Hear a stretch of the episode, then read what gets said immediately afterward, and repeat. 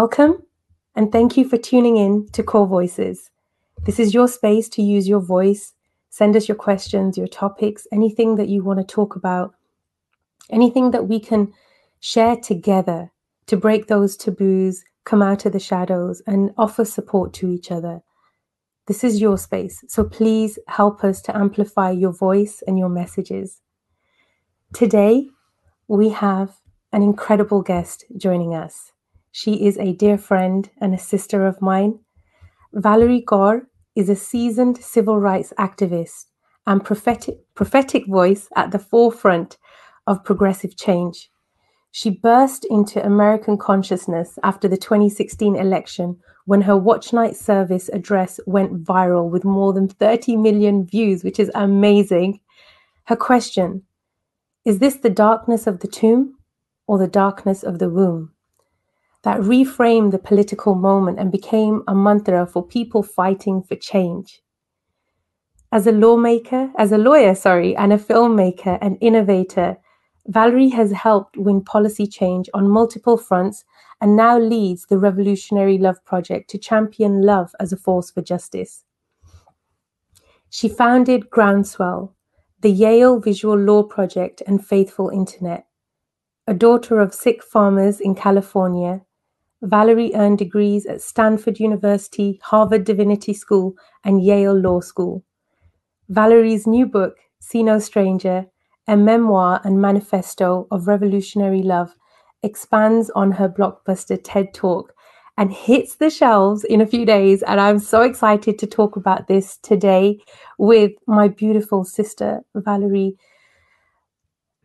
Valarie. Oh, oh Jasveer, I'm so happy to be here with you. Oh it brings God. me so much joy. I have missed you so fiercely during this pandemic. And the fact that we have to be apart at precisely the moment when we need each other more than ever. I know. And the ways that you have reached out to me and held me in this time. I just feel your sisterhood giving me energy and making me brave every hour, every day as we make our way through this dark, dark time. So to see you now and to spend this moment with you now, it brings me so much joy. I'm so grateful. Oh, Valerie, you have no idea how much I've missed you. I'm, I'm so proud to see everything that you're doing. I feel like you're doing work for the whole qaum and you're doing it by yourself. Like this, oh, like oh, together, together. but it's it's amazing for us to see. For me, especially, it gives me hope. It gives me courage, and that's what I want everybody else today to experience. The bond that we share, the love that I have for you is is endless. And I need people to know how important this this seva is that you're doing for the world. And I want to know how we can come in and support you more because this is what Sikhi is about. It's about coming together, understanding where our energy is needed. And I think that you have been a magnificent example of that. So I'm so excited today to share this conversation with you. You know, the last um, few weeks, I have been cycling through so much of my own grief um, and rage and fatigue mm. and trauma and glimmers of hope. Um, I'm speaking to you from Los Angeles, where we are so close to the revolution that is underway in the United States right now, which has become a global uprising for Black lives, really a moment that I never thought I would see in my lifetime. And mm-hmm. I've been really close, really close to the call of Guru Nanak in this time. What it, you know, when he says, if you wish to play the game of love with me, step forth with your head on your palm Mm. What does that mean for us as Sikhs to love so fiercely, so bravely that we might risk our lives for others when they are having an officer's knee on their neck? Mm. So I think we as Sikhs were made for a time such as this to follow the Guru's path in um, when he calls us to be Sant Sipahi, warrior sages. If not now, then when? And so I know you've been saying you've been doing this work along. No, no, no, no. I, I have seen so many of my Sikh sisters and brothers and siblings stand up in the streets holding Black Lives Matter signs, mm-hmm. doing langar and seva, giving, uh, feeding people at the protests and feeding people who are trying to survive in this pandemic. I have seen us um, present ourselves to the world no longer as victims of, of mm-hmm. hate, which is has been the dominant frame of how we've been presented for so long. But no, we are showing that we are um, our guru's Sikhs, that we are agents of revolutionary love. Mm. And so this is a time when I when I'm dealing with my own I just hold fast. I hold fast to my sisters and brothers. I'm holding fast to you, the way each of us is showing up in our own ways in our own lives right now, all together. Um, it, it really gives me so much energy. Thank you for sharing that. I I saw from one of your posts um, like a few weeks ago. So you're in Los Angeles, I'm in London. Um, I was a little bit concerned when I saw that there was National Guard out on the streets of LA um, I can't imagine what that must feel like. And ha- how how are you? Yes, we had um, National Guard rifles out, assault vehicles uh, in front of my son's preschool. Kavi is five. Oh my gosh. Um, preschools in Santa Monica. We had uh, National Guard station rifles out in front of the cafes where I wrote most of this book, just down the street and I was so, and I was helicopters at night and shaking the house, and there were sirens and there were popping sounds in the distance. And so, for about one week, I was really feeling this palpable fear. I mean, are, are we mm-hmm. safe here? Am I safe here with my little brown children? And I was less afraid of the looting and more afraid of the militarization of my neighborhood and my home. And I thought about, you know, what Black mothers must feel every day who have to raise their babies in neighborhoods with such a strong and overwhelming and oppressive police presence. So as I as I was trying to have perspective, I was also trying to figure out how to mother in this time. And you know what, Justo? I, I call you Justo.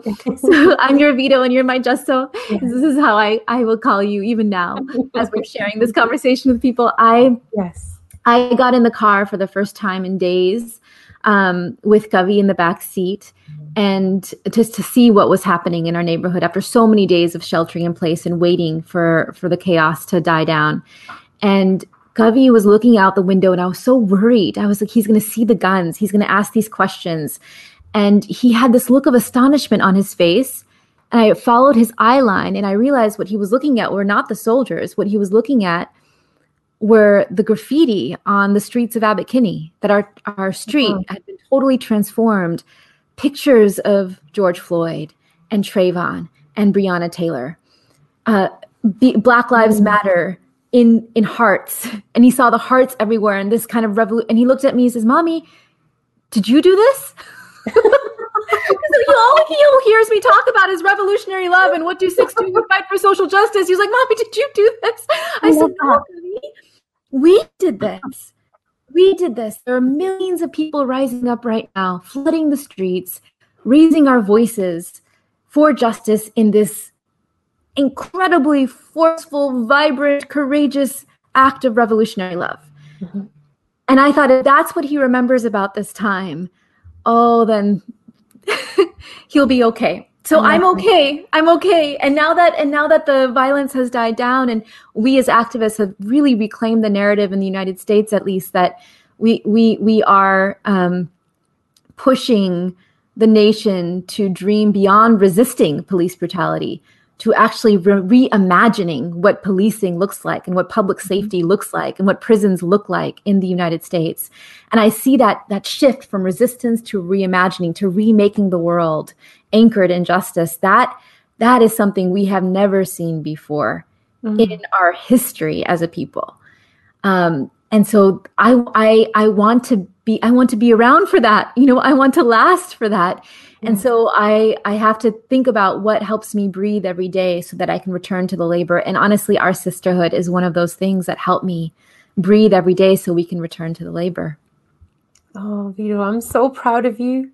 I'm I'm so glad that Kavi has that love in his eyes and that's what he saw. You know, that gives me hope as well. But I'm I'm also glad that things are settling down and we have a chance to be part of this change, this revolution that's happening. And I guess I would like to say thank you to you for giving me this sisterhood as well. Mm. When we met, I don't even know how many years ago, I feel like I've known you for lifetimes. what rang in my ears and really touched my heart was what you said when you were talking about Mai Bhago on that stage in Phoenix, in Arizona. And you said she became the one that she was waiting for. And still, that gives me shivers in my spine that yes. And you took me under your wing and you brought me into this magnificent space of sisterhood. You created something that I dreamt of, the Mai Bhago Circle. And I'd like you to share with us what it was that inspired you to create that space and what does that space mean? Oh, it's everything right now. I remember I remember our meeting was so significant in my life because it was the end of a story that I had been telling myself. That to be a Sikh woman who was fighting for justice and being out in public doing it was a lonely thing to do that I was alone here.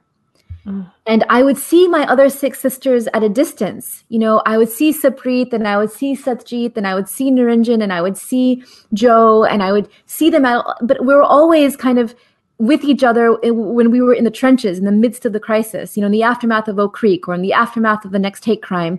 We never had really time together to sit with one another and and love each other well mm-hmm. and say oh my love you you are struggling and you are fighting but you are not fighting alone and so the story about loneliness started to disappear when we first met because I, as I, I told the story of Mai Bhago on that stage, I, I, in the way that I told it, you know, is the way that my papaji, my nanaji would tell me there was a great battle and 40 soldiers abandoned their post and Mai Bhago the Sikh woman said you will not abandon your post. You will return to the fire and i will lead you. And she dons a turban and she mounts a horse and with a sword in her hand and fire in her eyes she leads them where no one else would go. She became the one she was waiting for and Papaji always used to say, Don't abandon your post. He was a military man too, right? So he was like, Don't abandon your post, beta. Don't abandon your post, my dear. Mm. And I didn't know just how hard it would be to keep my post.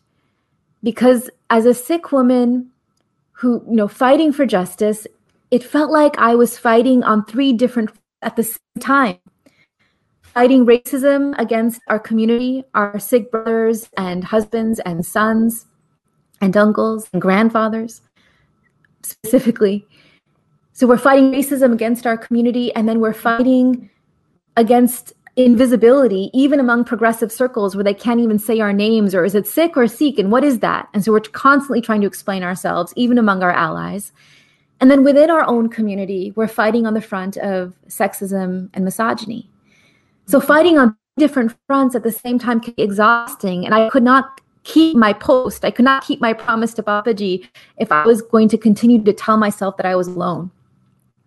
And so when I met you, you know, you say that I, took you under my wing, but you took me under your wing too. You handed me my beautiful Dilruba and you said, You are a daughter of the Guru, and this Dilruba is your inheritance. You don't have to wait for other people to play Kirtan for you to experience it. You can sing yourself. You can play the Shabad yourself. You can become an instrument and let Guru's message and Bani just echo through you. And it was liberating, just so. It was liberating. It it was how you gave that Dilruba to me, I think, shortly uh, before the, the 2016 election, before this president took power in our country. Mm-hmm. And it has been so dark and so hard and so violent and so difficult. And I have kept my Dilruba and played, you know, I play the scale really well. I play my scale. I'm still a very slow learner, but I play my scale and I could feel I could feel our, our Guru's instrument helping put breath in my body. Mm-hmm. So if you could do that for me as just two sisters, then I thought, why don't we bring our Sikh sisters together in a circle? And we called it the Mai Bhago Circle. It was just a pilot. So it was just, we were just experimenting, but we've done it every single year in this pilot program where I think I see women like you and women in other fields so that we're we're in music and we're in public health and we're lawyers and we're organizers and we're faith leaders and we're professors and we're we're in business we're all kind diff- we're all in different locations and yet all of us are drawing our strength from Sikhi and trying to do seva and fight for mm-hmm. justice social justice mm-hmm. and so i thought we are we are the Mai Bhagos for a new time you know, what is our sword? Our cameras are our sword. Our pen is our shield. Our our um, our dilruba, you know, is on our back mm. as we go into battle. I remember you you actually sent me a a, um, a bag. I was like I was like just so this dilruba is too heavy to carry on the plane. I can't carry it as I'm going to this city and that city. And you just sent me a bag. He's like, here, my love, put it on your back. The guru designed the dilruba small enough so you could wear it on your back before you go into battle, and the world is your battlefield. And so I would go through the airport with my dilruba on my back and my camera and my pen. So I had my sword, I had my shield, and I had my dilruba. Mm. And that's how you taught me how to go into battle. But we don't give birth alone and we don't go into battle alone. We need each other and we need, I needed my sisters. And so I see a whole generation of Mai Bhagos of our time. And if we can see each other and affirm each other as the Mai Bhagos for this era, mm. oh, then how might we change this world? How much bravery and energy and wisdom might be we might be released. So we are building we're building the circle um, through the years. And uh, my excitement is that i see a younger generation even younger than us who are also doing this in their own communities and their own sangats. And uh, oh the strength of sikh sisterhood has been one of the greatest greatest gifts of my life. And it's the gift that you gave me you were the first to give me I, I, I, I, I want to take the credit for that. You gave me this and it means the world to me to have had that gift. It meant so much to me to meet a Sikh of my Guru who's willing to walk the walk. That takes courage. Mm. I meet a lot of people on my journeys, as do you. There's very few who rise to the occasion and say, you know what, I'm with you, shoulder to shoulder. That's how it was at the time of the Gurus. People didn't hesitate. They didn't um and ah and you know contemplate what are the pros and cons about making this decision. It was like i'm in or i'm not in. And most of the times when it came to sikhi it was in. And i think now we have a different lens on how we judge what sikhi is. For me sikhi is about action. And the more we can commit to actually connecting with the authenticity of the gurus like it was it was so deeply fulfilling and inspiring for me to see somebody like yourself who I admired before I met you. I mean, I love you, okay? but before I met you, I loved you. And mm. to know that when I when I shared with you the history of our gurus, you didn't hesitate. You said, I need a Dilruba. and I was like, yes, I found my sister. I found my sister. I found that warrior spirit that I'm looking for, that I can I can mirror and we can bounce off each other and support each other. And I've longed for you all my life. and to learn from you, to share with you, to do sangat with you. For me, that's what Sikhi is. And mm. it changed what it was, how it was taught to me. That it, it has to happen in a gurdwara, it has to happen in a particular way. You have to look a particular way or act a particular way to have that label of a Sikh. And I'd like to ask you how your journey was as a young brown Punjabi woman who was trying to connect with her identity of Sikhi. Mm. I'm I'm sure it wasn't easy, but I'm sure that there's a lot of people who are listening who need to hear what you have to say because they're they're feeling the same way. Mm. So I grew up on the farmlands of Clovis in California's Central Valley on the farmlands that my Dadaji had farmed when he first arrived in America, in California, more than a century ago. So my Dadaji, I called Babaji, sailed by steamship from Punjab in 1913 to California. And he arrived at Angel Island and, you know, Ellis Island was the symbol of welcome for European immigrants on the East Coast. Mm. But Angel Island was the symbol of racial exclusion uh, for Asian immigrants on the West Coast. And it was a time of really violent white nativist forces. Um, I, I share this history because I think few, not many Sikhs in America really know how long we've been here and the depth of our history. And and I grew up with the story of Babaji arriving um, at a time where there were very few Sikhs to try to make a life. And mm-hmm. I discovered later that he was um, taken in Angel Island and put behind bars and scheduled to be deported. Um, that the immigration officials here were trying to deport as many Sikh laborers as possible. They were citing their racism to justify their racism. They said, well, surely no one who looks like him no one who looks like these Punjabi laborers, turban Sikh laborers. They called them Hindu at the time, right? The Hindu invasion, the tide of turbans is the fear mongering that they were pursuing. They said, well, no one who looked like them could um, have a job in the United States, that there'll be a public charge. And so they he would have been deported mm-hmm. if it weren't for a white man, a white lawyer named Henry Marshall, who filed a writ of habeas corpus to release Babaji and he left that prison, that cell, on Christmas Eve of 1913. He made his way down and settled in California's Central Valley. He in Clovis, he he slept in barns and would fall asleep in um, crates to keep his body safe from the snakes.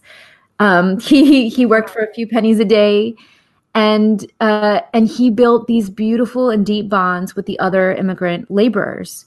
And so, fast forward during World War II, when Babaji's neighbors, Japanese Americans, were rounded up and incarcerated in the, the camps of, of Arizona and the deserts um, because they were seen as the enemy, Babaji uh, looked after their farms and went to visit them when no one else would. And we, he actually brought back um, he brought us, if I have it with me, he, he brought back this beautiful here. It's right here. Let me show it to you. Yes, we want to see. He brought back this beautiful piece of petrified wood from the deserts of Arizona. And this piece of wood was on my fireplace all growing up. And I would touch it. And now Kavi, it's on our fireplace. So I have Kavi touch it, touch it. Because look, my love, this is this is ancestral. This is our uh, this is our ancestral wisdom.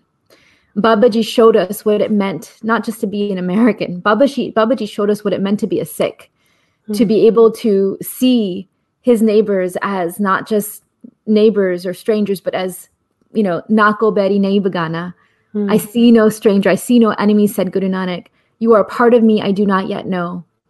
Guru Nanak taught that we can look upon any face and say, You are part of me I do not yet know. And so Babaji struggled for his neighbors as if they were his own brothers and sisters.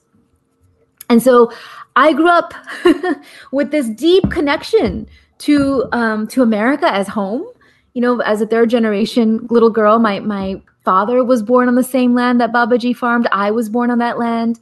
And I knew that Babaji had to struggle for so many decades against laws that prevented him from becoming a citizen or owning land in his own name. But he fought with a generation of, of advocates who eventually we were able to change the laws in the United States. And I thought that our story was done. Like I thought, I thought that progress had been won so that and that sacrifices were made so that we could live free in our country. And I didn't know how much harder and longer the labor would be. But I think that growing up with these stories of, you know, my, my ancestral stories here in America, but also my papaji, my, my nanaji, my other grandfather really helped raise us in our home, and he would give me the stories of Nanak and Mai Bhago and Guru Gobind Singh Ji. And so all of that was just infused in me of what it meant to be a Sikh American. And I didn't really feel a conflict between those two identities until I started going to school. And like so many Sikh children, I was, you know, I heard racial slurs on the schoolyard. I remember being called a black dog when I was six years old. And it was my first confrontation of cruelty and I would go home crying and Papaji would just, you know, let me cry in his shoulder and then stroke my my hair and he would recite Tati Vanulagi, Pad Ram Shanai, Chogid Hamare Ram Ka, Duk Lage Na. He would give me his favorite prayer, his Shabad for fearlessness, for bravery. And he would tell me again the stories of what it means to be a Sikh, to be able to be so brave in the face of violence and cruelty so brave that you would walk into the fires of this world with a warrior's heart and a saint's eyes, to be a Sant Sipahi, to be a warrior sage, to fight for yourself and to fight for others with everything you got. I was a little girl with two long braids who liked to ride tractors and look at the stars. And Papaji saw me as a warrior. It's like, no, my love, don't abandon your post when I was a little girl.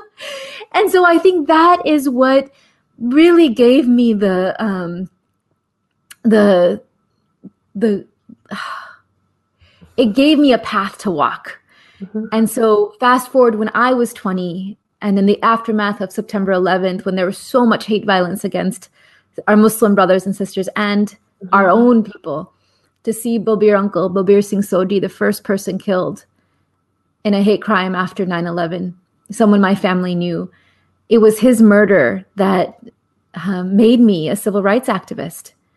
But it was Sikhi that was already infused in my heart, my body, my bones, my being that made me brave enough to respond to his murder by going into the fires. That's incredible. I, I, think it's a gift when we have grandparents and elders who guide us yeah. and who plant those seeds of Sikhi. That's a real gift.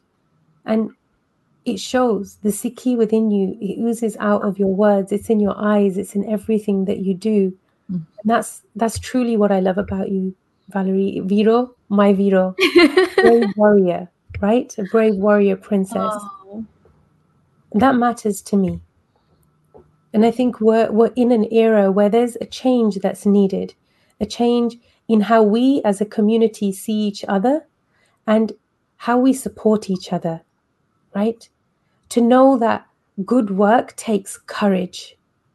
It takes the heart of a Sikh to step into the fire and say, I'm willing to fight somebody else's battles, just like your Papaji did, right? Just like our gurus did.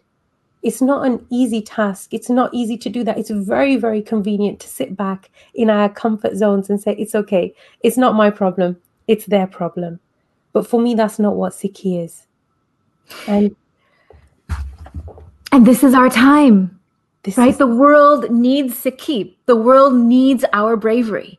The yeah. world needs our swords and shields. The world needs our seva. The world needs our love, which I call revolutionary love. The world needs us more than ever.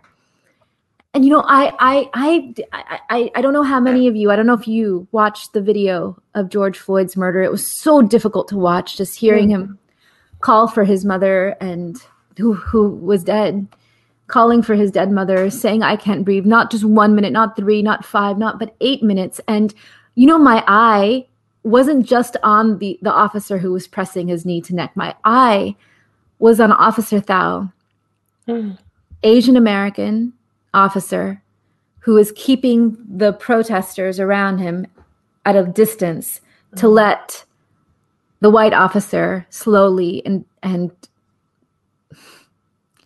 slowly kill George Floyd. Mm-hmm. And I thought, you know, we as Sikhs, we have a choice. Are we are we like Officer Thao? Are, are, are we the ones who are following the rules and keeping our heads down and you know it's not there's no blood on our hands and we're just doing our jobs and we have harvested our privileges racism is a white and black problem it's not our problem we have our own problems are we are we like officer thao standing by and letting the black people in our lives die from mm-hmm. either from a deadly disease or from an officer's knee on their neck? Right. From public health crisis or from state violence or from hate violence black people in america are disproportionately being killed by the way that our society is structured. Are we standing by and letting that happen? Yes. Or are we the guru Sikhs are we Mai Bhago yes are we saying oh everybody what you can't abandon your post this is not the time to hide now and shelter in place and, and shelter your heart in place and your brain no this is a time to face what's happening and and fight for our sisters and brothers as if they were our own flesh yes. and blood. Not just because it's our duty, but because we love them, because that's what love means, because that mm-hmm. what that's what Nanak called us to. To love so fiercely that we would be willing to risk our lives for it, the way that our gurus mm-hmm. did. The way that our gurus did. Yes.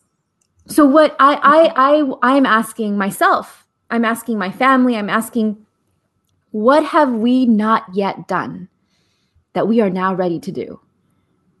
How can we push ourselves in ways that we have not pushed ourselves before? Mm-hmm. Okay, we've been taking langar out of the Gurdwara into the streets. That's really good. And that is so powerful. We're holding a sign. That's really good. And that's so powerful. What have we not yet done in our schools, in our workplaces, in our neighborhoods, mm-hmm. in our communities to advance the wellness and the dignity and the freedom of Black people in our lives? Hmm. I I love that you're thinking this way. And this is the perspective that we should be thinking. This is what Guru Nanak wanted us to do, right? Manas ki jaat sabe ek bo. That's what Guru Gobind Singh writes. That as a human race, we are one, we are united, right? But there's we have flaws in our community, but we don't talk about them. And it's it's going to step on toes for people, but I'm not concerned about those toes because I think they need to be stepped on because we have to be woken up. And there's a lot of people in our community that I've even spoken to who don't like they're they're they're saying the slur, I am not racist. How can I be racist when I'm Indian? Huh. Oh, you know, think about the slang that we use at our kitchen table right. Think about our own colorism. Think about the fair is beautiful boxes where we're supposed to dye our skin in our think about think about how much we have internalized mm-hmm. anti-black racism. I think I've heard the worst stuff at my own Thanksgiving holiday tables when I was growing up. I mean, my extended family, because and it, and everyone is good and everyone is not racist, and yet mm-hmm. we have we have just absorbed the stereotypes that are just swimming. We're breathing them in all of the time. In America, it's black people are criminal, mm. brown people are illegal, mm. Muslims are terrorists, queer people are immoral, indigenous people are savage, women are women and girls are property. Right. We, we could say that we're not sexist mm. or we're not racist, but this is before conscious thought. All the data and the neuroscience tells us that we carry implicit bias before we even have time to think about the face that we see in front of us. And so if we see a black person in front of us and we're already seizing up or trying to cross the street or looking away or assuming that we have to be afraid, then how are we expected, and we're not aware of it, then how are we expected to be Sant Sipahi defending black people when we're not willing to reckon with how we've absorbed that kind of bias inside of ourselves, mm. inside of our hearts, inside of our homes, at our kitchen tables, in our gurdwaras. And it does require some bravery. You're right. You know, to break our silence, just like I'm, I'm seeing how uh, our this generation of Sikhs in, in America have really, really started to break their silence around misogyny and sexism and assault in our communities. It's hasn't Me Too hasn't completely swept us up, but I'm seeing bravery in ways I haven't seen before with this generation. Mm. I'm seeing the same around calling out racism and colorism inside of our community too, mm. and breaking silence around that. And it, it, it gives me hope because I feel like we're just one step closer and one step further along the path that the Guru laid out for us. And the work, the seva that Guru has written for you, is, has been to help us, even as a Sikh, as the Sikh community and as the wider community of humanity, connect with for me what you talk about is ikonkar. That's how my ears hear it. Yeah and there is something amazing happening in a few days where the work that you've put in mm. is coming out to share with us with the rest of the world you've written an amazing book called see no stranger right do you have it i i have it the box arrived a few okay. nights ago. I just posted it, and um, yeah, here's here's this is oh my, third God. child. okay, I'm gonna I'm gonna and I have this book. I'm gonna ask you to share in just a second because I want everybody to know that this is a lifetime of work that's gone into compiling messaging and support for this exact moment of time when I'm asking myself the question, how can we do something different?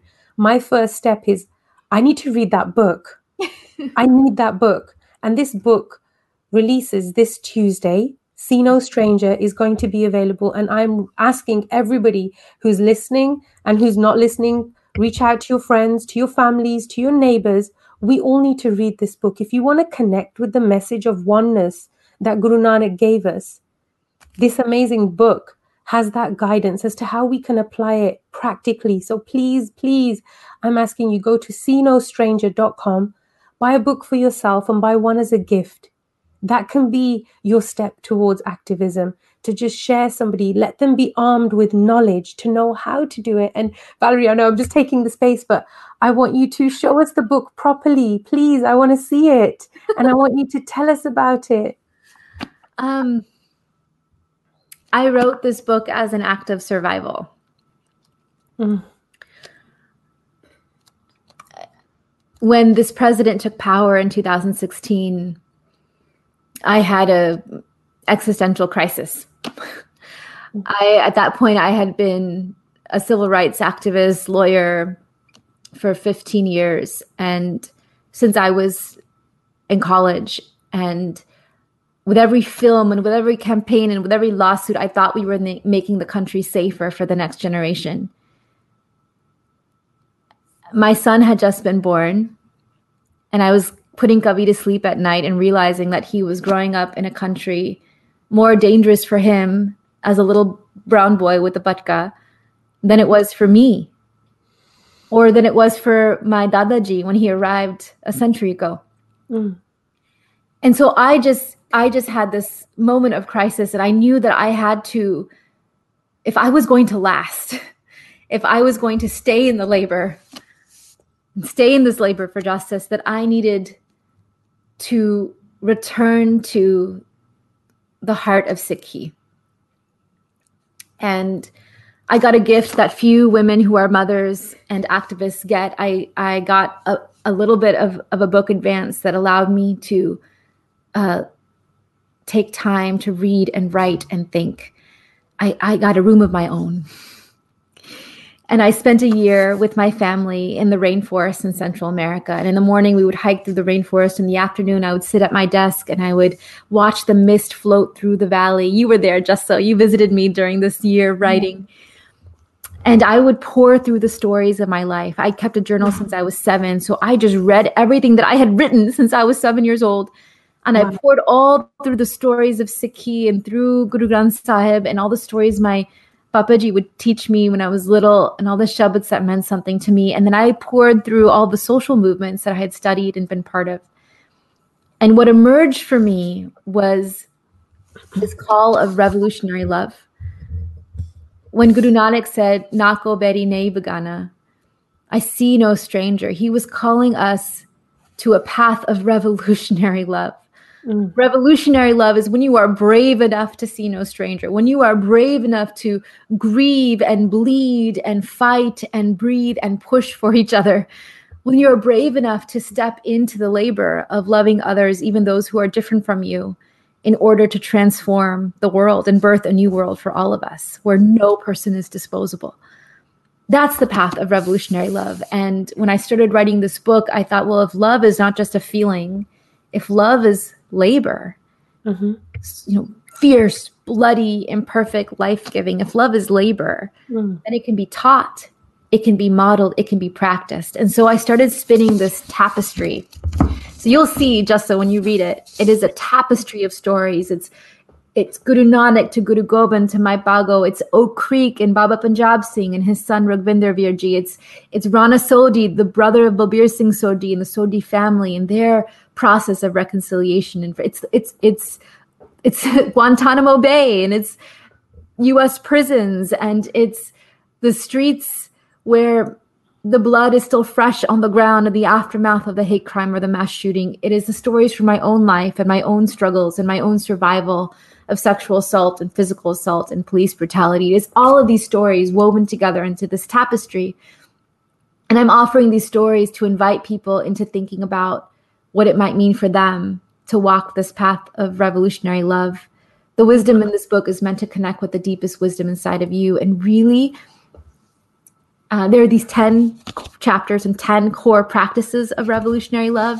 Mm-hmm. And you'll see, really, it is just my offering as a Sikh to um, take Guru Nanak's call and interpret it for a new time, a new era, and a new generation. Oh my God. Okay. I'm going to buy like all of the copies. So if you're watching, go and pre order now because after the show, I'm buying all of them. and I, I have to tell you just so it means a lot for people to pre-order it um, I'm releasing this book during a global pandemic and a revolution. So mm. my book tour is canceled, media bookings are gone, um, bookstores are closed. Everything that we had planned to offer this book to the world, it has never been harder to release a book. And it has never felt more urgent to right. introduce people to this concept of revolutionary love and to the stories of our faith.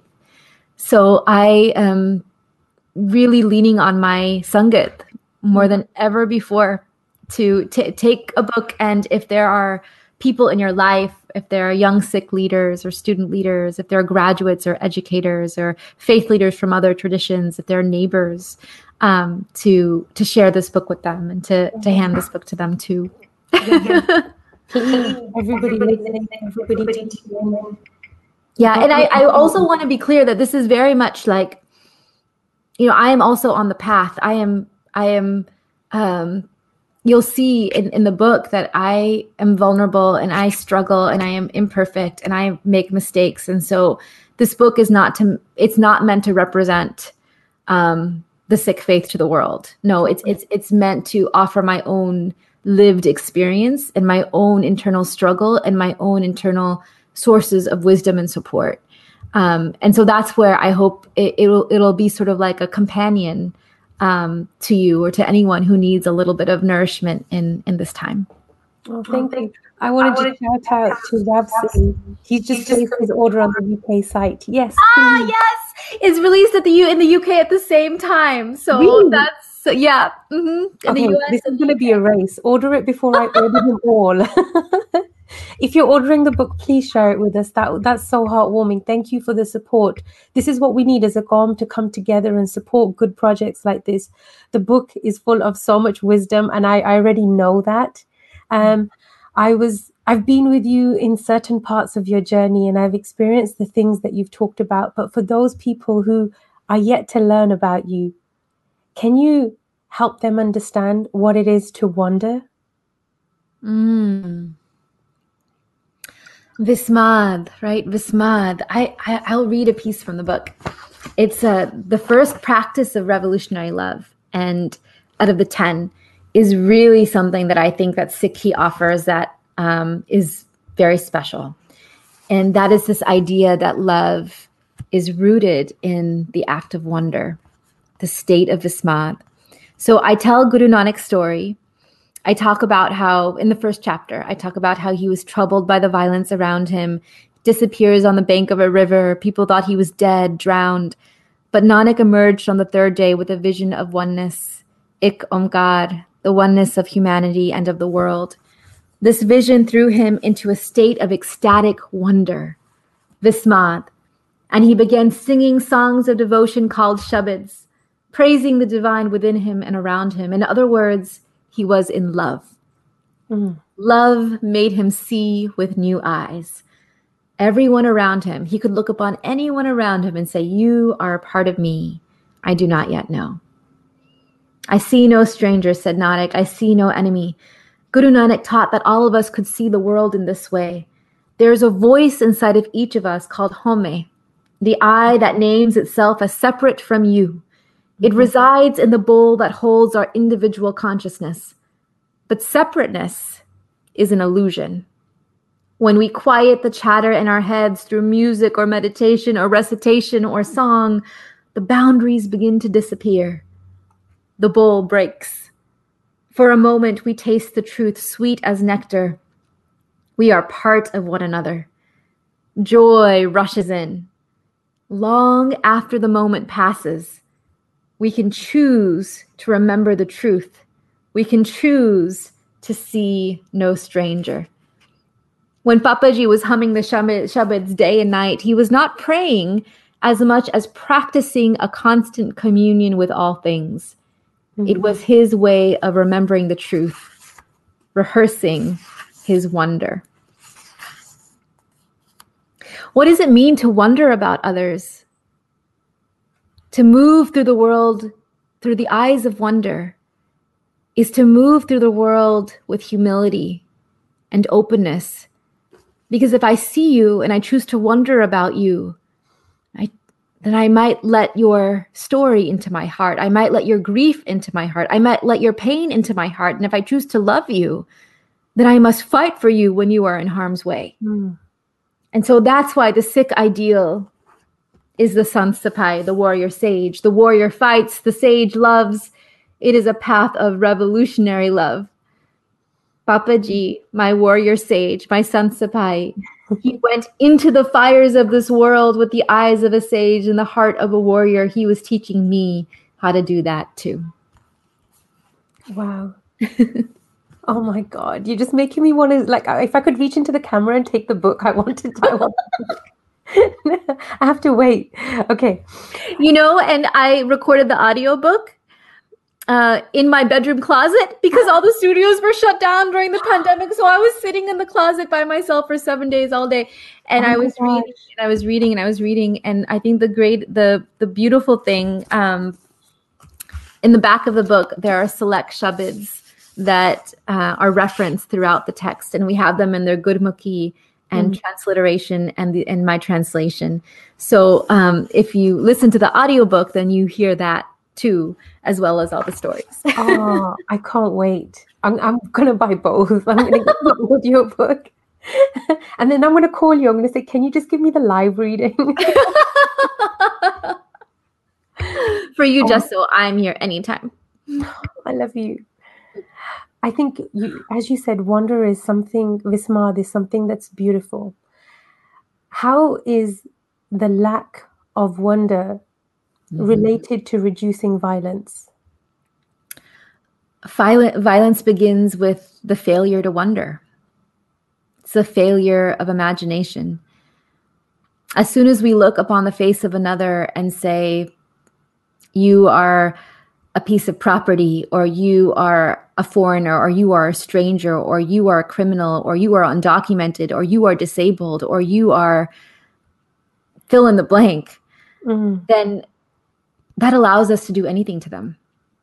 As soon as we stop seeing another person as a human being who has as much complexity and internal dimensionality and interior that we do experience in ourselves, as soon as we l- shut down our ability to wonder, then we can just stand by as they are incarcerated, mm. detained, deported, separated from their families, killed in the streets lynched in the streets.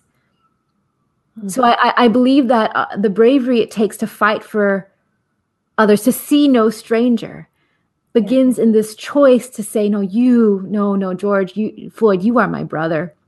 Yeah. And Breonna Taylor, you are my sister. Mm-hmm. And your children are my children. And if, if you are my family, then how would you fight for your family? What what will you do that you haven't done before? for the people who are most suffering right now. I, I, I think that is how we transition our society. Mm. Is if enough of us start to look through into the world with the eyes that Guru Nanak gave us. Absolutely, absolutely. I you said it so beautifully. Um, I last week was and, and just the last few weeks since this whole situation has occurred, um, I've been more vocal on my social media about Black Lives Matter because I believe that. Um, and there was last week, I had a beautiful sister on, Michelle Saahene from Privilege to Progress. Mm-hmm. And she was talking about the work that they're doing and the difference between people saying all lives matter, Black Lives Matter, people are saying Sikh Lives Matter. Like these are all new hashtags that are coming out. And Mm-hmm. Um, I want to just take a minute to just share my perspective because I ended up losing like I think three or four thousand followers on my social media because now I'm saying Black Lives Matter, and for me that I was glad to say bye to those people. Yes. Um, wow. for me that it's no different is because our beginning step in Sikhi is ik oankar, and that means to see oneness in everything and everybody around us. You know, Viro, you know that I lost my brother a few years ago and he was murdered. He was murdered in cold blood in England. And when I saw the video of George Floyd, I sat and I watched it. It took a lot of strength to actually watch it. My eyes only saw my brother. I couldn't see anything else. And it's it is our fight. It is my fight. It is your fight. It is our fight as a qaum because that is that is us out in the street, right?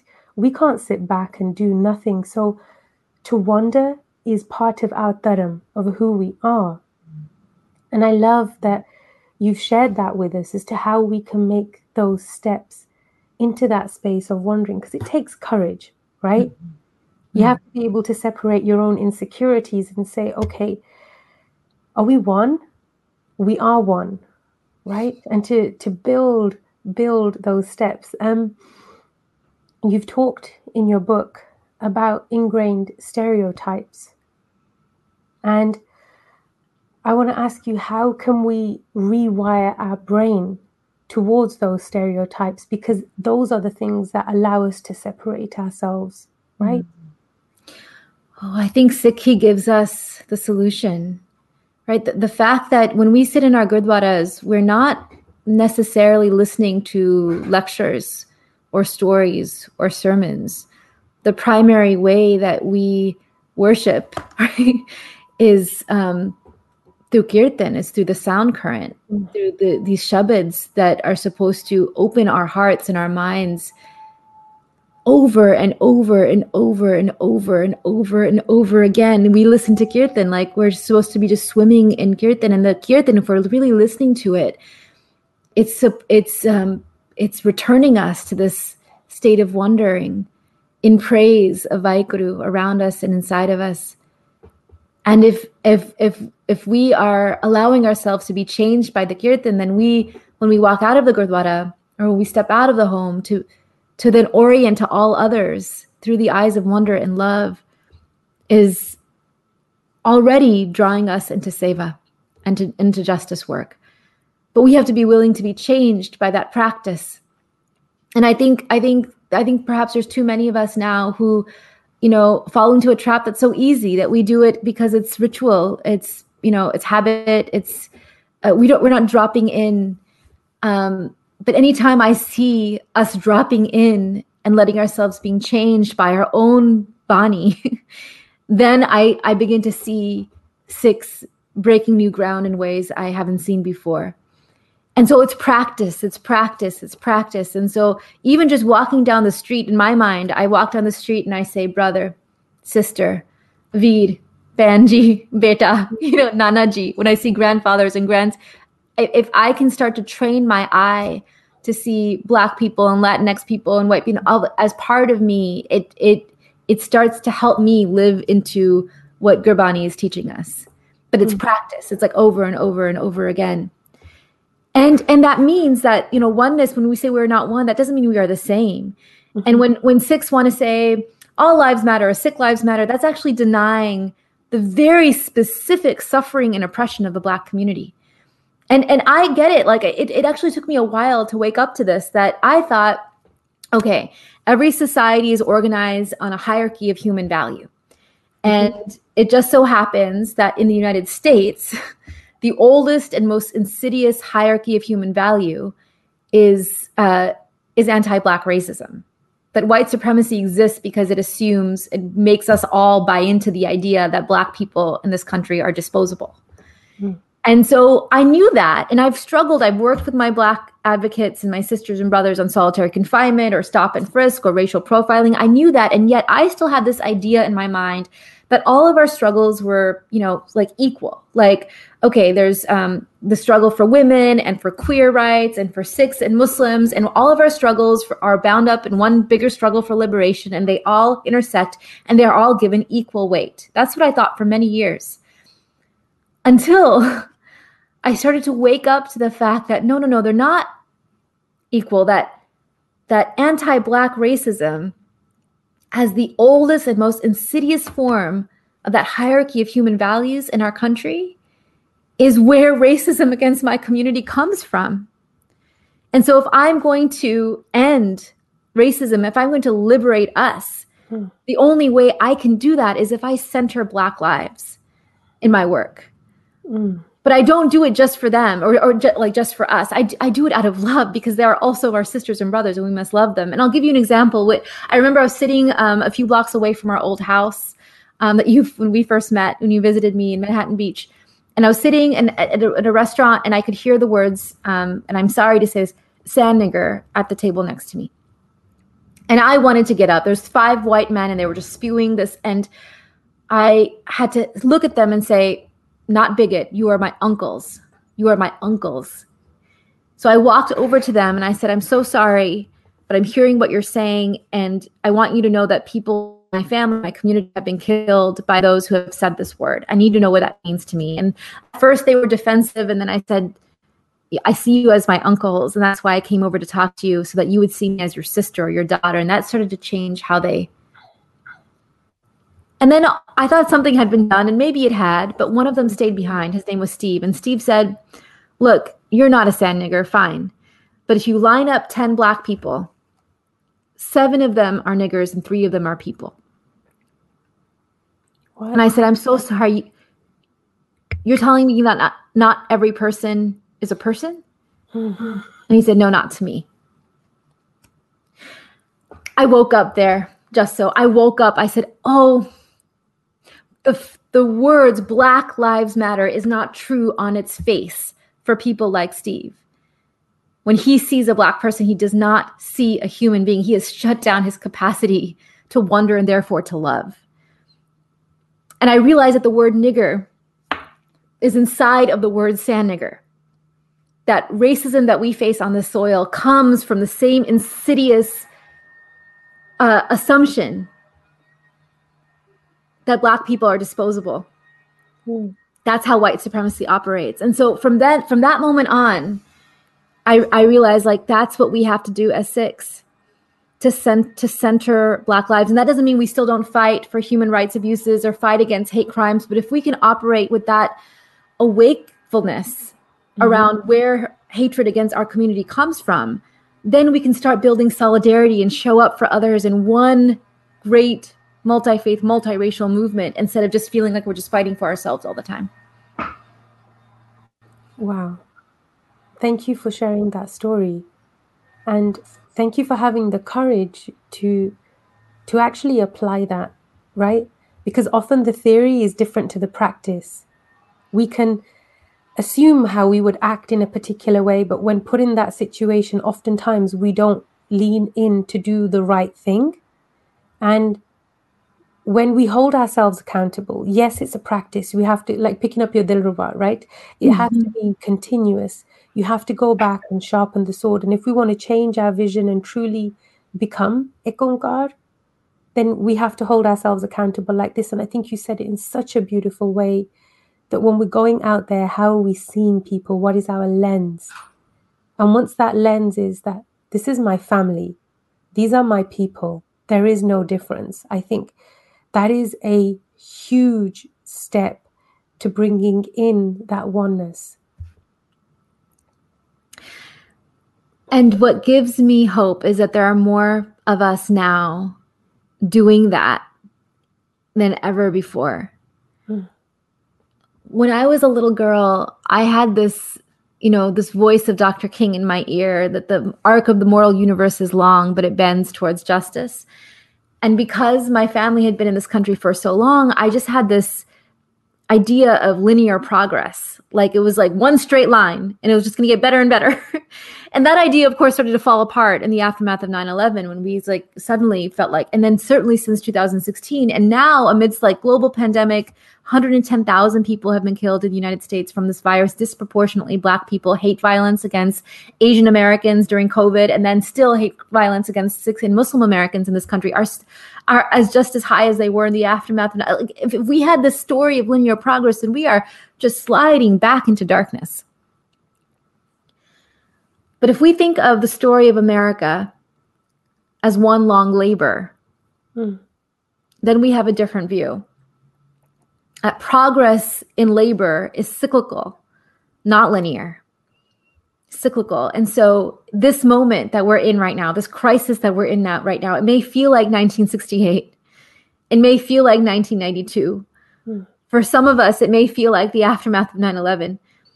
And certainly for Sikhs who have carried the traumas of, of 1947 and 1984, it's like how many more, you know, crises are we going to be in? It, it may feel the same as it was before.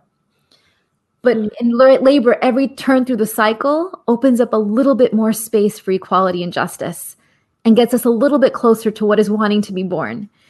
And so, what I'm seeing now that I have never seen before is that there are so many of us, not just Black folks. There are non non Black people of color like us. There's Asian Americans, there's Sikh Americans, there's white allies, white accomplices in the streets, flooding the streets, calling for justice. I don't know how many turns to the how many more turns to the cycle it's going to take. Mm. But I do know I want to do my part to breathe and to push because progress doesn't happen unless we are pushing during the contractions. Mm. so we as Sikhs what do we need to do to be able to push? And how can we make ourselves known as the warrior sages that we are? Because I think if we do that, then it will help our own struggles too. It will help us with civil rights and human rights abuses in the US, in the UK, in India, everywhere we are. If we are seeing that we are not alone, if we are mm-hmm. building relationships with other communities so that they know that they have our backs as we are having their backs, that only happens when we are brave enough to grieve together, to rage together, to rise together. That's how revolutions are born. Wow. I I just love listening to you, Vito. You're you're incredible, and I know that everybody's enjoying the wonderful wisdom that you're sharing with us. What was it that inspired you to walk a path of activism, knowing that it's not going to be easy, no. knowing that I, di- I, I didn't know how hard it was going to be. you didn't Honestly. know that. Remember, it's so so long. It's linear. Like it's just going to get better and better. We just have to fight. And I I, you know, this question that I asked after the, the 2016 election is really the question that I'm holding on to every day. Is this the future is dark? You know, the future is dark. Is this darkness in our nation, in our world? Is this the darkness of the tomb mm. or the darkness of the womb? And just so I, it is both. Right now, it is both. When we have seen so much death and devastation. We'll never be able to bring our loved ones back, or George Floyd back, or any of the people who have been killed during this pandemic or at the hands of state violence. We won't be able to bring them back. And yet, on the other side of this, I just I feel I see glimpses of the nation, the society, the world that is longing to be born. Mm. It is it is the vision that the Guru put in our hearts a, a, a sangat, a, a beloved community where each and every one of us are seen and respected and held and loved, where we are, where our dignity and our wellness matters. Mm-hmm.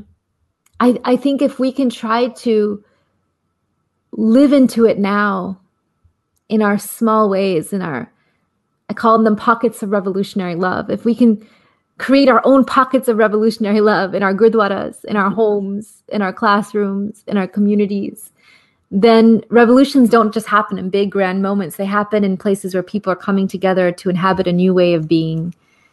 So maybe if enough of us, and this is really why I call on Sikhs to play a leading role here, if enough of us are uh, inhabiting the world as it ought to be, then we can presage the world to come for all of us.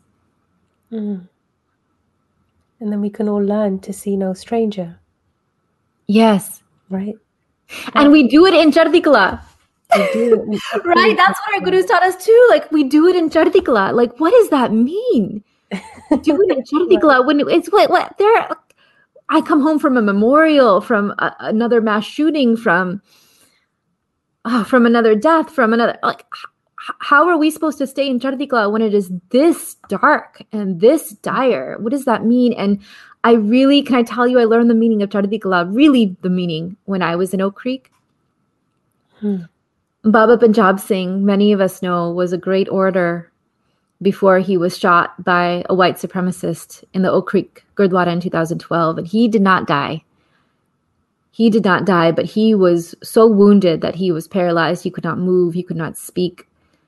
And not just one year, not two years, not three years, but almost eight years in this condition.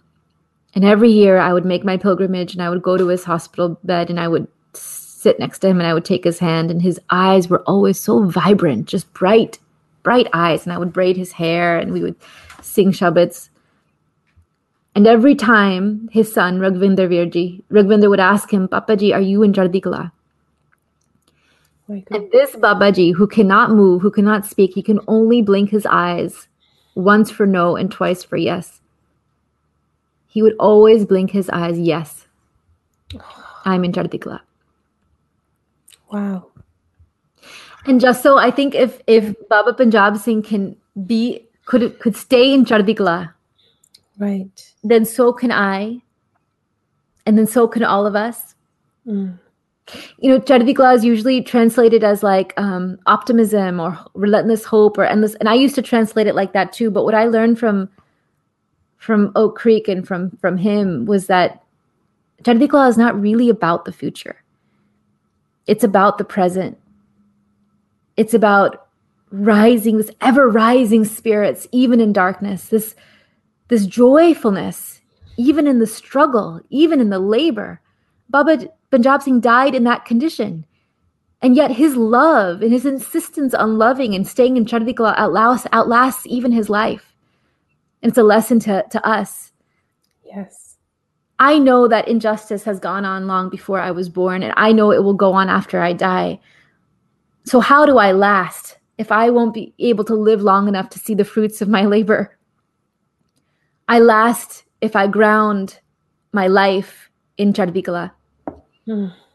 in joyfulness, and that gives me energy to keep showing up and doing my part in the labor. And then the labor is not just a means to an end. It, it's it's an end in itself. It's how it's a way of being in the world. And sikhi was never about beliefs that we hold. It was about a way of moving through the world wondering wondering about others grieving with others fighting for others breathing with others loving others rising up with others in the spirit of chardikala you've met some incredible people in your journey. And you mentioned Rana Sodhi. I don't think that many people know who Rana Sodhi is. Mm. And I think he's a very important person, same as Baba Punjab Singh. Can you please tell us about Rana Singh Sodhi? Rana Sodhi came to the US shortly after 1984 to escape the curfews and the disappearances and all the human rights abuses that we saw mm. after 1984. He came to America to for a better, safer life for his children. And his older brother, Balbir Singh Sodhi, was standing in front of his gas station in Mesa, Arizona, when there were four shots fired, and Balbir uncle was he died where he fell. And the man who killed him, Frank Roque, said, I'm a patriot. Arrest me and let those terrorists go wild. I'm a patriot. And Ranaji, in the aftermath of his brother's death, did everything he possibly could, went to every school auditorium, every church, every interfaith conference to tell Balbir Uncle's story so that no one else would die. Mm. Just a year later, his other brother, Sukhpal Sodhi, was also killed while driving a cab in San Francisco. They don't know the motive of the crime. We'll never know whether it was a hate crime or not. But now, now Rana had lost two brothers to violence in this country, and yet he mm. still showed up, still told the story. And 15 years after Balbir Uncle's death, I was standing with Ranaji at the gas station where Balbir Uncle was killed and it really it has become a site of pilgrimage. I I want every Sikh to go to this gas station in, in Arizona and see a plaque where um, the family had written that they were honoring Balbir Uncle and they were honoring all the people who had been killed on 9 11 and its aftermath. And we were standing at this memorial and we were placing our flowers on the ground, the candles on the ground. And I was telling Balbir uncle, like, he was this family I had known long before 9 11. So I was telling Balbir uncle in my mind that, you know, my, my son will know your name. I will never stop fighting to make sure the world knows your name. And Rana Sodhi, I looked at him and Rana looked at me and he was just, nothing has changed all these years, nothing has changed. And I asked Ranaji, who is the one person we have not yet tried to love? Mm-hmm.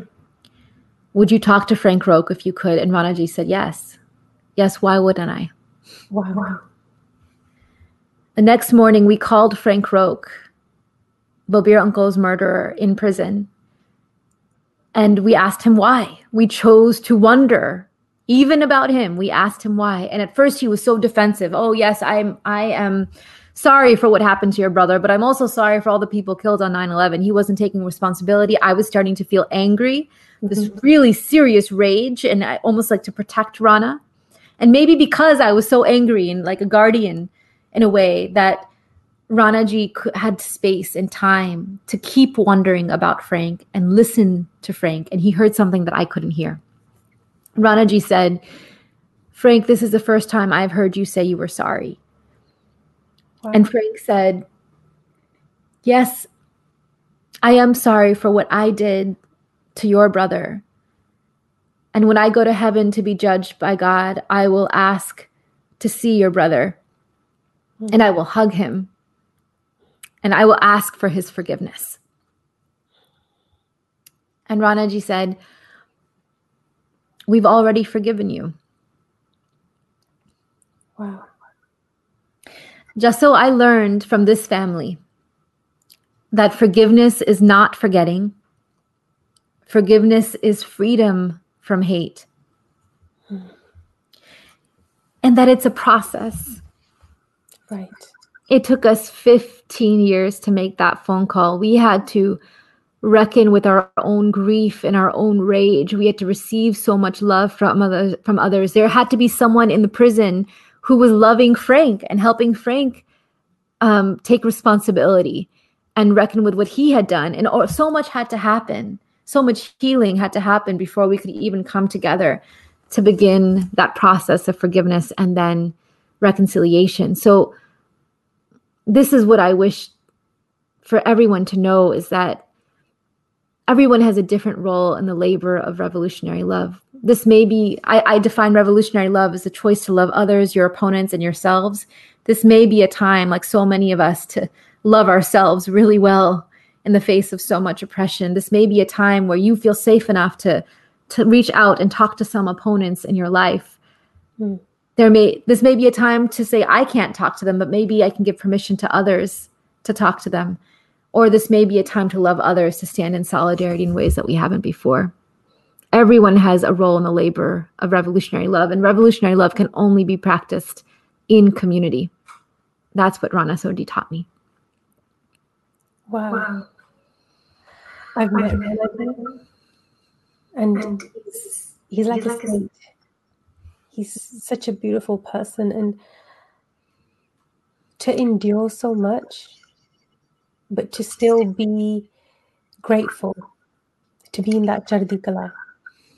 I think that's the ultimate test. And that's what being a Sikh is about for me.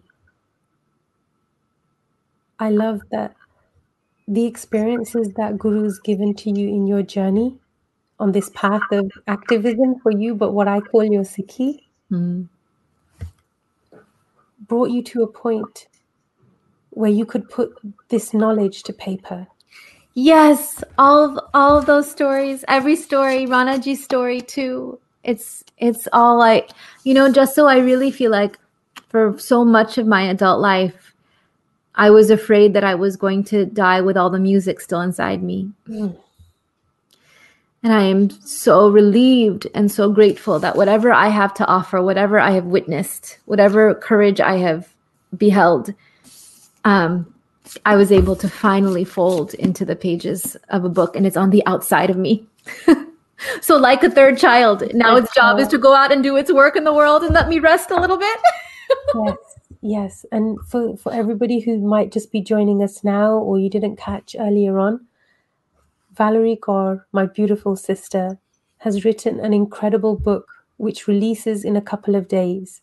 And we reach to you to ask you to join this movement of supporting revolutionary love. Please go to seenostranger.com and pre order your copy because, I, like I said earlier, I'm going to be buying them all after this is done. I I'm grateful for all of the wisdom and everything that you're sharing. Like I'm I'm so deeply moved. I I was privileged to have witnessed you live on the stage of TED Women a few years ago. And you shook the room, you shook the ground with the power of the spirit of Chardi Kala within you.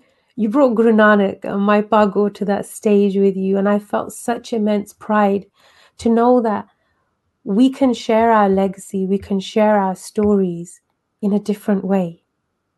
And that that's given me courage. So I know every single person who's going to read that book is going to feel that same spirit of courage and chardikala. And it is exactly what we need at the moment. And can you tell us a little about what what was that point of bringing the stories out, putting pen to paper,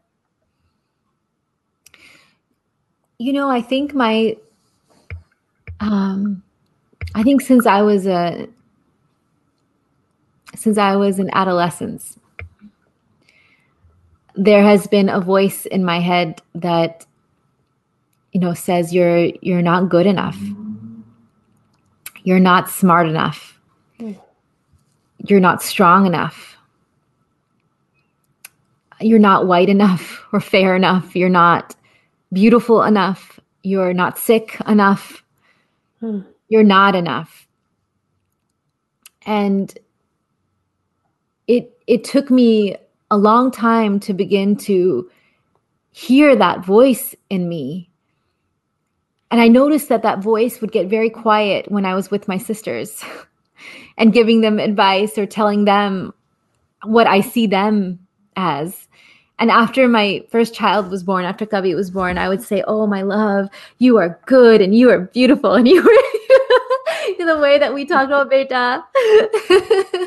and and Sharat, my husband, was like, Why don't you talk to yourself that way? and I realized, oh, I have to practice. And so I started to call, like, when I was talking to my sisters, talking to my children, I would become this very wise woman. So I started to call her wise woman. And I started to write in this journal. And I said, well, if I if I'm going to talk to myself, if I'm going to Audre Lorde, the great black feminist says, we must learn to mother ourselves. I'm like, I'm going to learn how to mother myself, and I have to practice.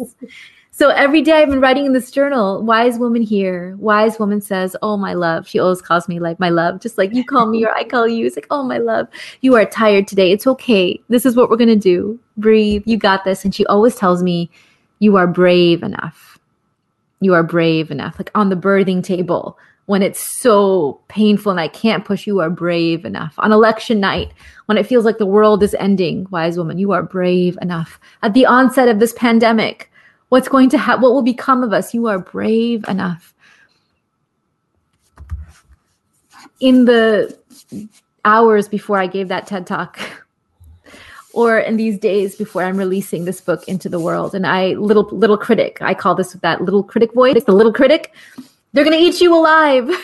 Get small. You know, I I realized mm. that that little critic was just trying to protect me all this time and I, all I have to do, I wanted to remember, I wanted to banish the little critic from my mind. And the wise woman said, No, no, we still need this little guy. We just don't need him in charge. It's time to put the wise woman on the throne mm. and let me lead you all our days. And just so I'll never forget, I, I brought you and Narinjan, my two sisters, my Sikh sisters together, and we held a ceremony together by rocks and hot water. And we put the wise woman on the throne. The throne, yes. And we said, "We will. I will be faithful for to you for all of my days, mm-hmm. even when I'm scared.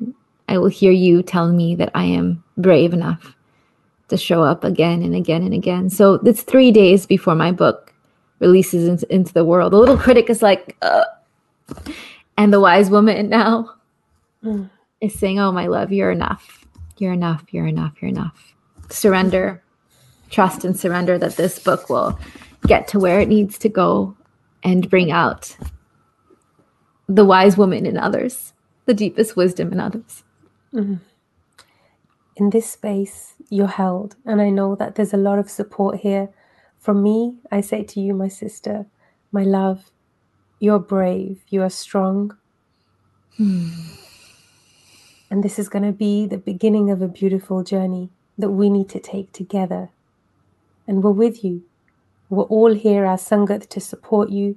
We're going to be going out there. We're going to buy the book. We're going to be here when you need us because that's what sangat does and that's how we show up for each other and i'm i'm so honored to be a part of that book a part of that process I tell our story in here too.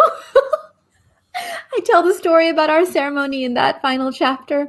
oh so okay if you want to learn about our sisterhood you definitely need to go get the book you definitely need to read it because it was magical that's the only word that comes to mind whenever I see you or speak to you is magical. The whole of our story has been dreamlike. I think one day there'll be a Disney movie made on us, okay? Or like some sort of a magical movie made on us, okay?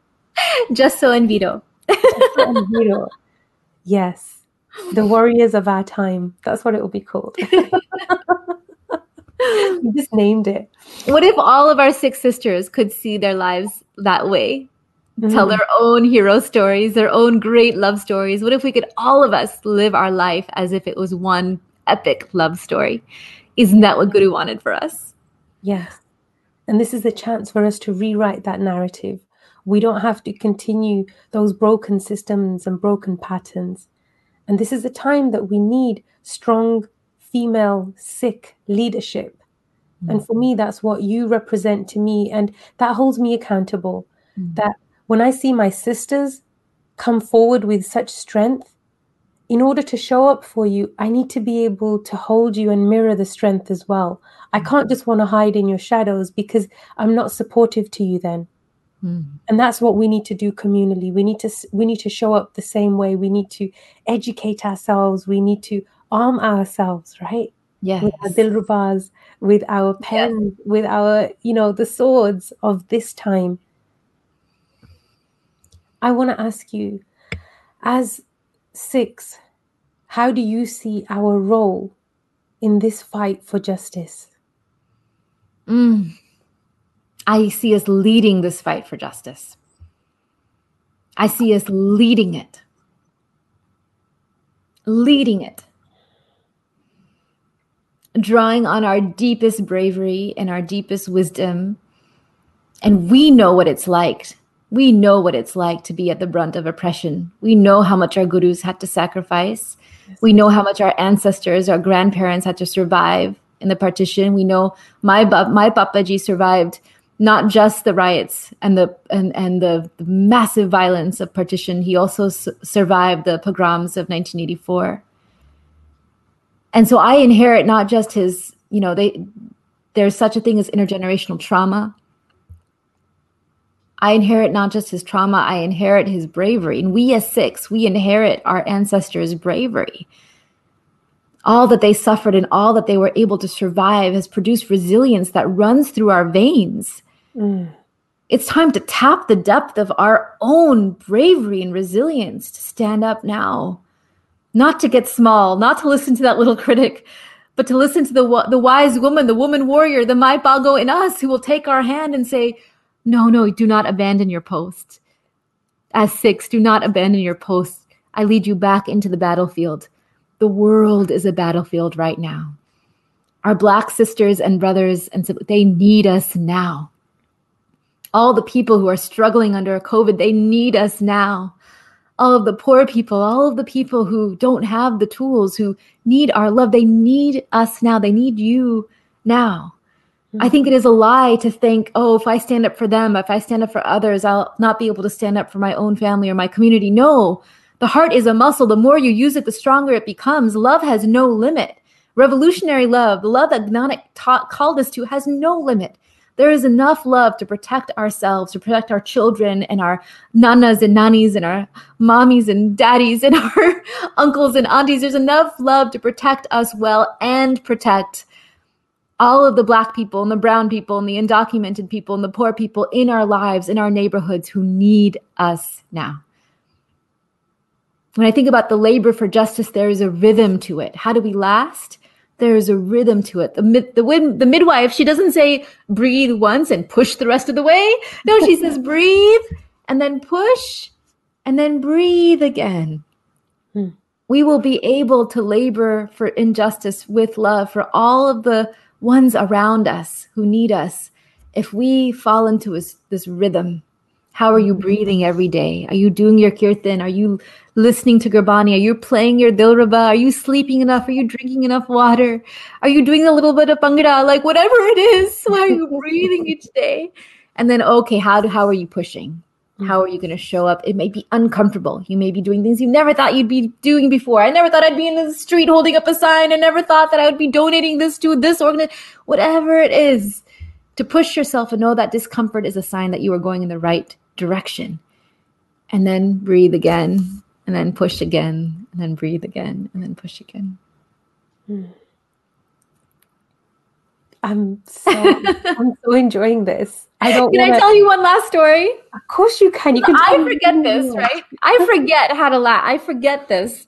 And Kavi, Kavi was four years old. He's five now, so this was just a few months ago. He was four years old when he heard his first racial slur.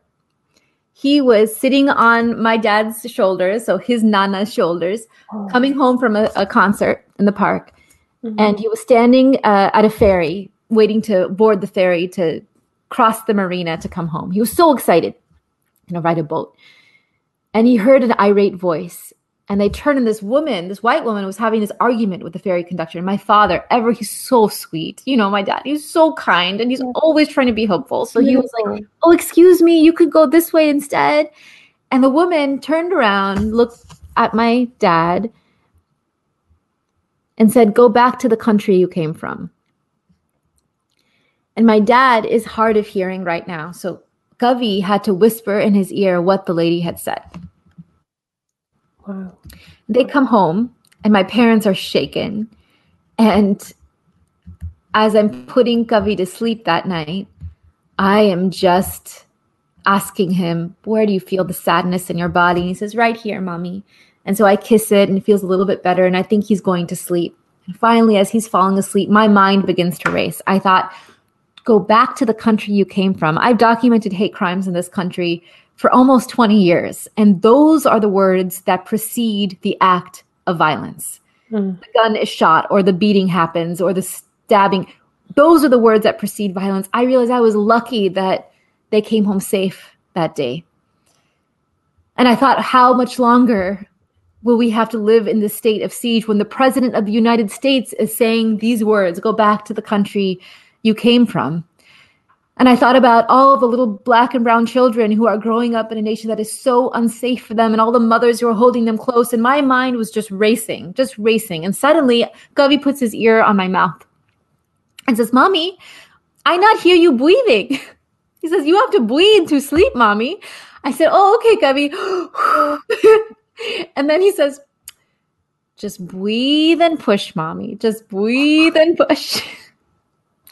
oh, my little baby. I never, honestly, just so I never, I you know, I didn't at this point. I wasn't telling Gubby what I was doing in the world. I didn't even know he he knew the words I say in the world. But in that moment, I thought, oh my god, my son has become my midwife. he is a little revolutionary love warrior. But we do that for each other, right? And the most mm. unexpected places we remind each other when we forget oh just breathe. Wise women ancestors sisters our own children. We can all help each other. We can be midwives to each other. We can remind each other through this darkness through this pain through this fire through this uncertainty just breathe my love. Mm. breathe and then push and then breathe again. I think sometimes we forget like we've as a as a people right? We've become a little bit desensitized to when we hear these slurs Because for a lot of people, that might not be a big deal. But what you said is really important because those are the words just before the terrible act. Those are the words just before. That's like the warning shot. Yes. And if we become deaf or numb to those words and say, oh, okay, they are saying it, we we allow it and we might be able to survive it, but what do we leave behind? Mm-hmm. Right. And this is this is something that you've talked very often about. And it reminds me of the accountability that we hold. How would you how would you ask our community to show up in those moments when you hear something like that, which you might just brush off and say, it's okay, you know, it's not a big deal. Mm-hmm. Yeah, I did ask my parents, were there, didn't anyone say anything? They said no, people were just standing by. Just like last time when the racial slur was suicide bomber or sand nigger before that. So I think there are a lot of I, I, think this is true for us too right? Like we think of ourselves as good people. We think of ourselves as not racists. But as in the words of angela davis and now ibram kendi this great thought leader they're calling us not just to be not racist. We need to be anti-racists and to be anti-racist is to be ready just like that woman when she said go back to the country she just grabbed that out of the air and she just flung it you know she didn't even have to think it was just in the air we mm. have to be just as ready, just poised to stand up in the face of racism that's happening or violence that's happening right before our eyes. How do we prime ourselves? And didn't Guru teach us to be that ready? As Sant Sipahi, we're supposed to be ready in a minute to go into battle, yeah, to defend ourselves, to defend others in the face of empire and oppression. Like we, as Sikhs in the US and the UK, we have to be just as ready to mm-hmm. stand up in these multiracial, multicultural societies to say no no no this this is who we are we protect each other we defend each other we bleed and fight for each other that's what it means to be in this community and that's who i am as a sikh. And so it's very simple. The the the data on what how what it means to not be a bystander is you stand up and you go immediately to the person who is being targeted and you just take their side uh, you come to their side and you just walk with them walk walk, walk with them away. Mm. that's it. Act like you know them already. Act like they're already your brother or your friend and say oh come let's let's go. That's how you diffuse. You don't have to turn around and yell at the person. You just start to diffuse and protect the person who otherwise would be feeling so alone mm. and I, i've seen this happen for us and i'll i'll, I'll leave you with this story um, one of my professors um, I miss him so much. He died a few years ago.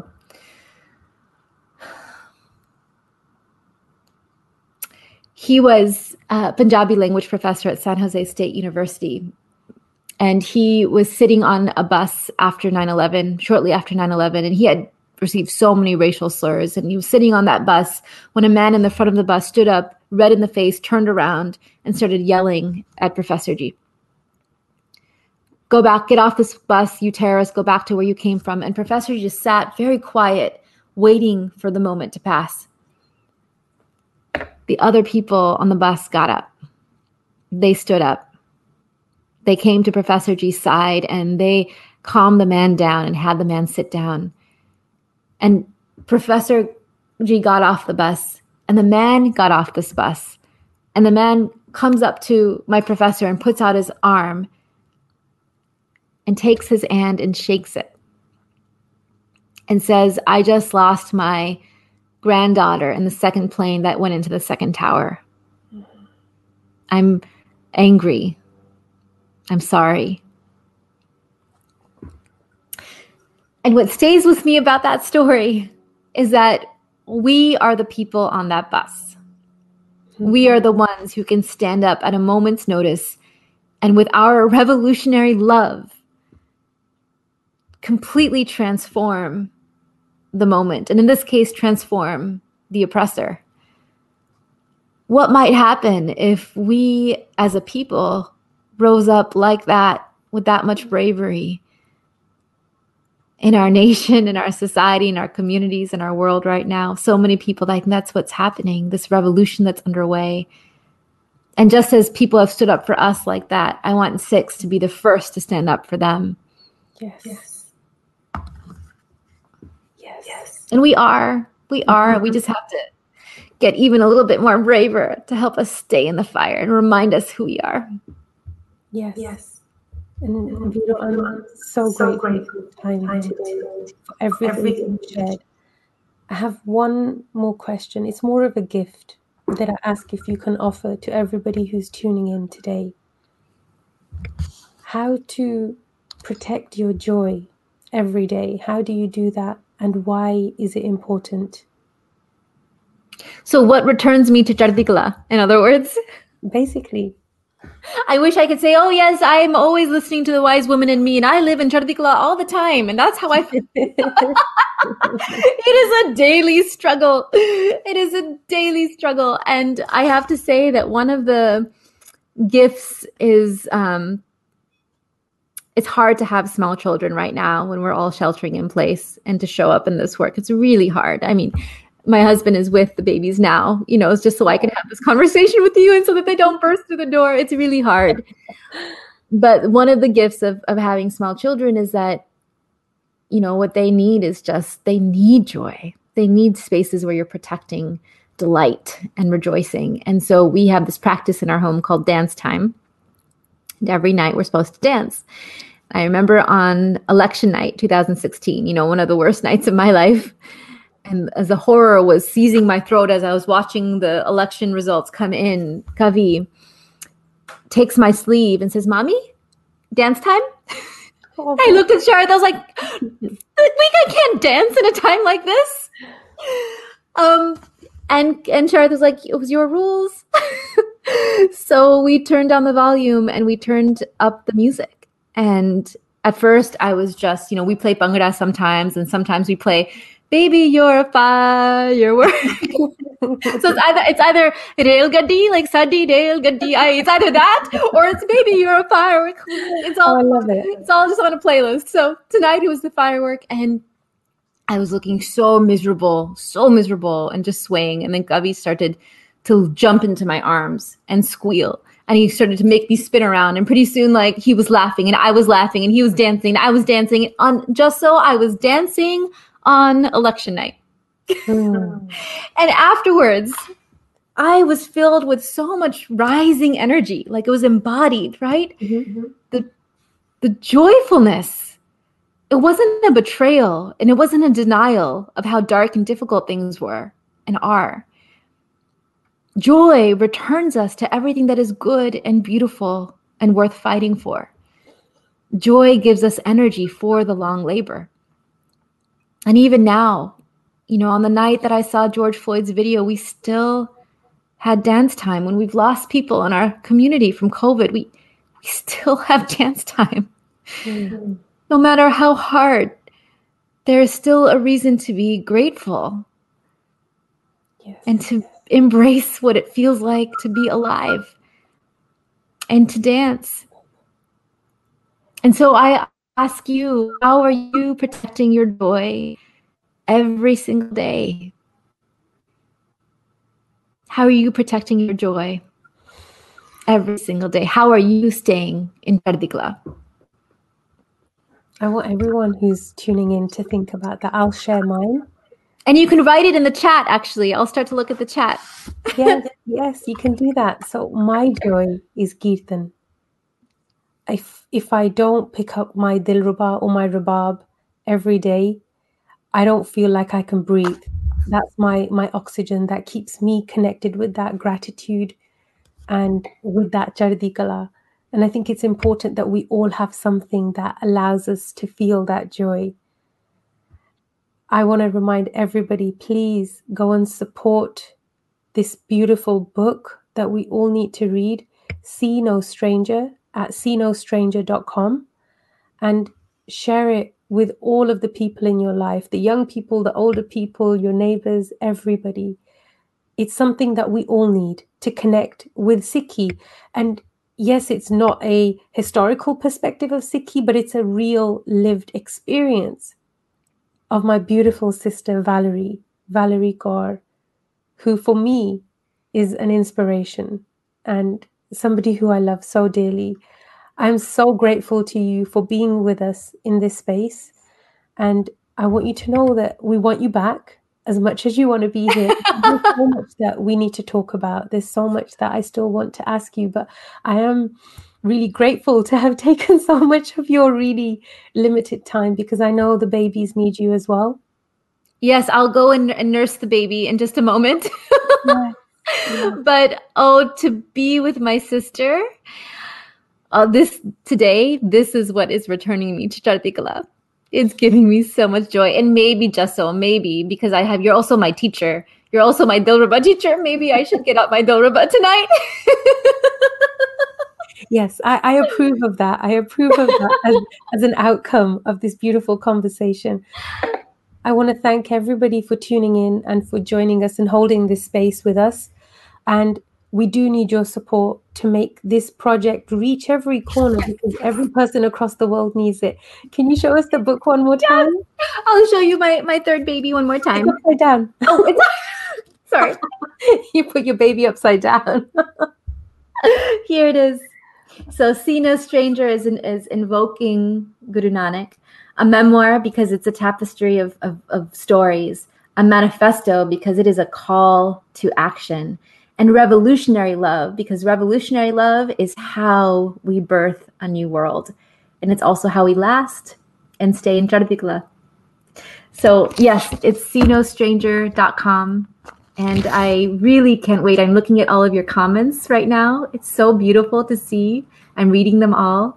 I really can't wait to hear about your own experience of reading this book and so if you follow me on any of Instagram or Facebook or, or um, Twitter, any of those places, I want to be in communication with you because although we are apart and we are sheltering in place, I feel like we are like trees in the forest. We look as though we are standing apart, but we are deeply connected under the earth. Our roots are intertwined. And so any energy that I receive to you and any any any energy I receive from you and any wisdom that I can I can give back to you, oh, I that would bring me that would bring me even more joy to be in community like that. So if you buy the book, please do so. We'll have book clubs and all of that um, community building will happen on on social media in the days and the months to come. Yes, please let's build sangat and share our experiences that we connect with through this beautiful book. Valarie, I love you so much and I'm so grateful for this. Thank you Thank you so much for being on Core Voices today. And thank you, everybody, for tuning in.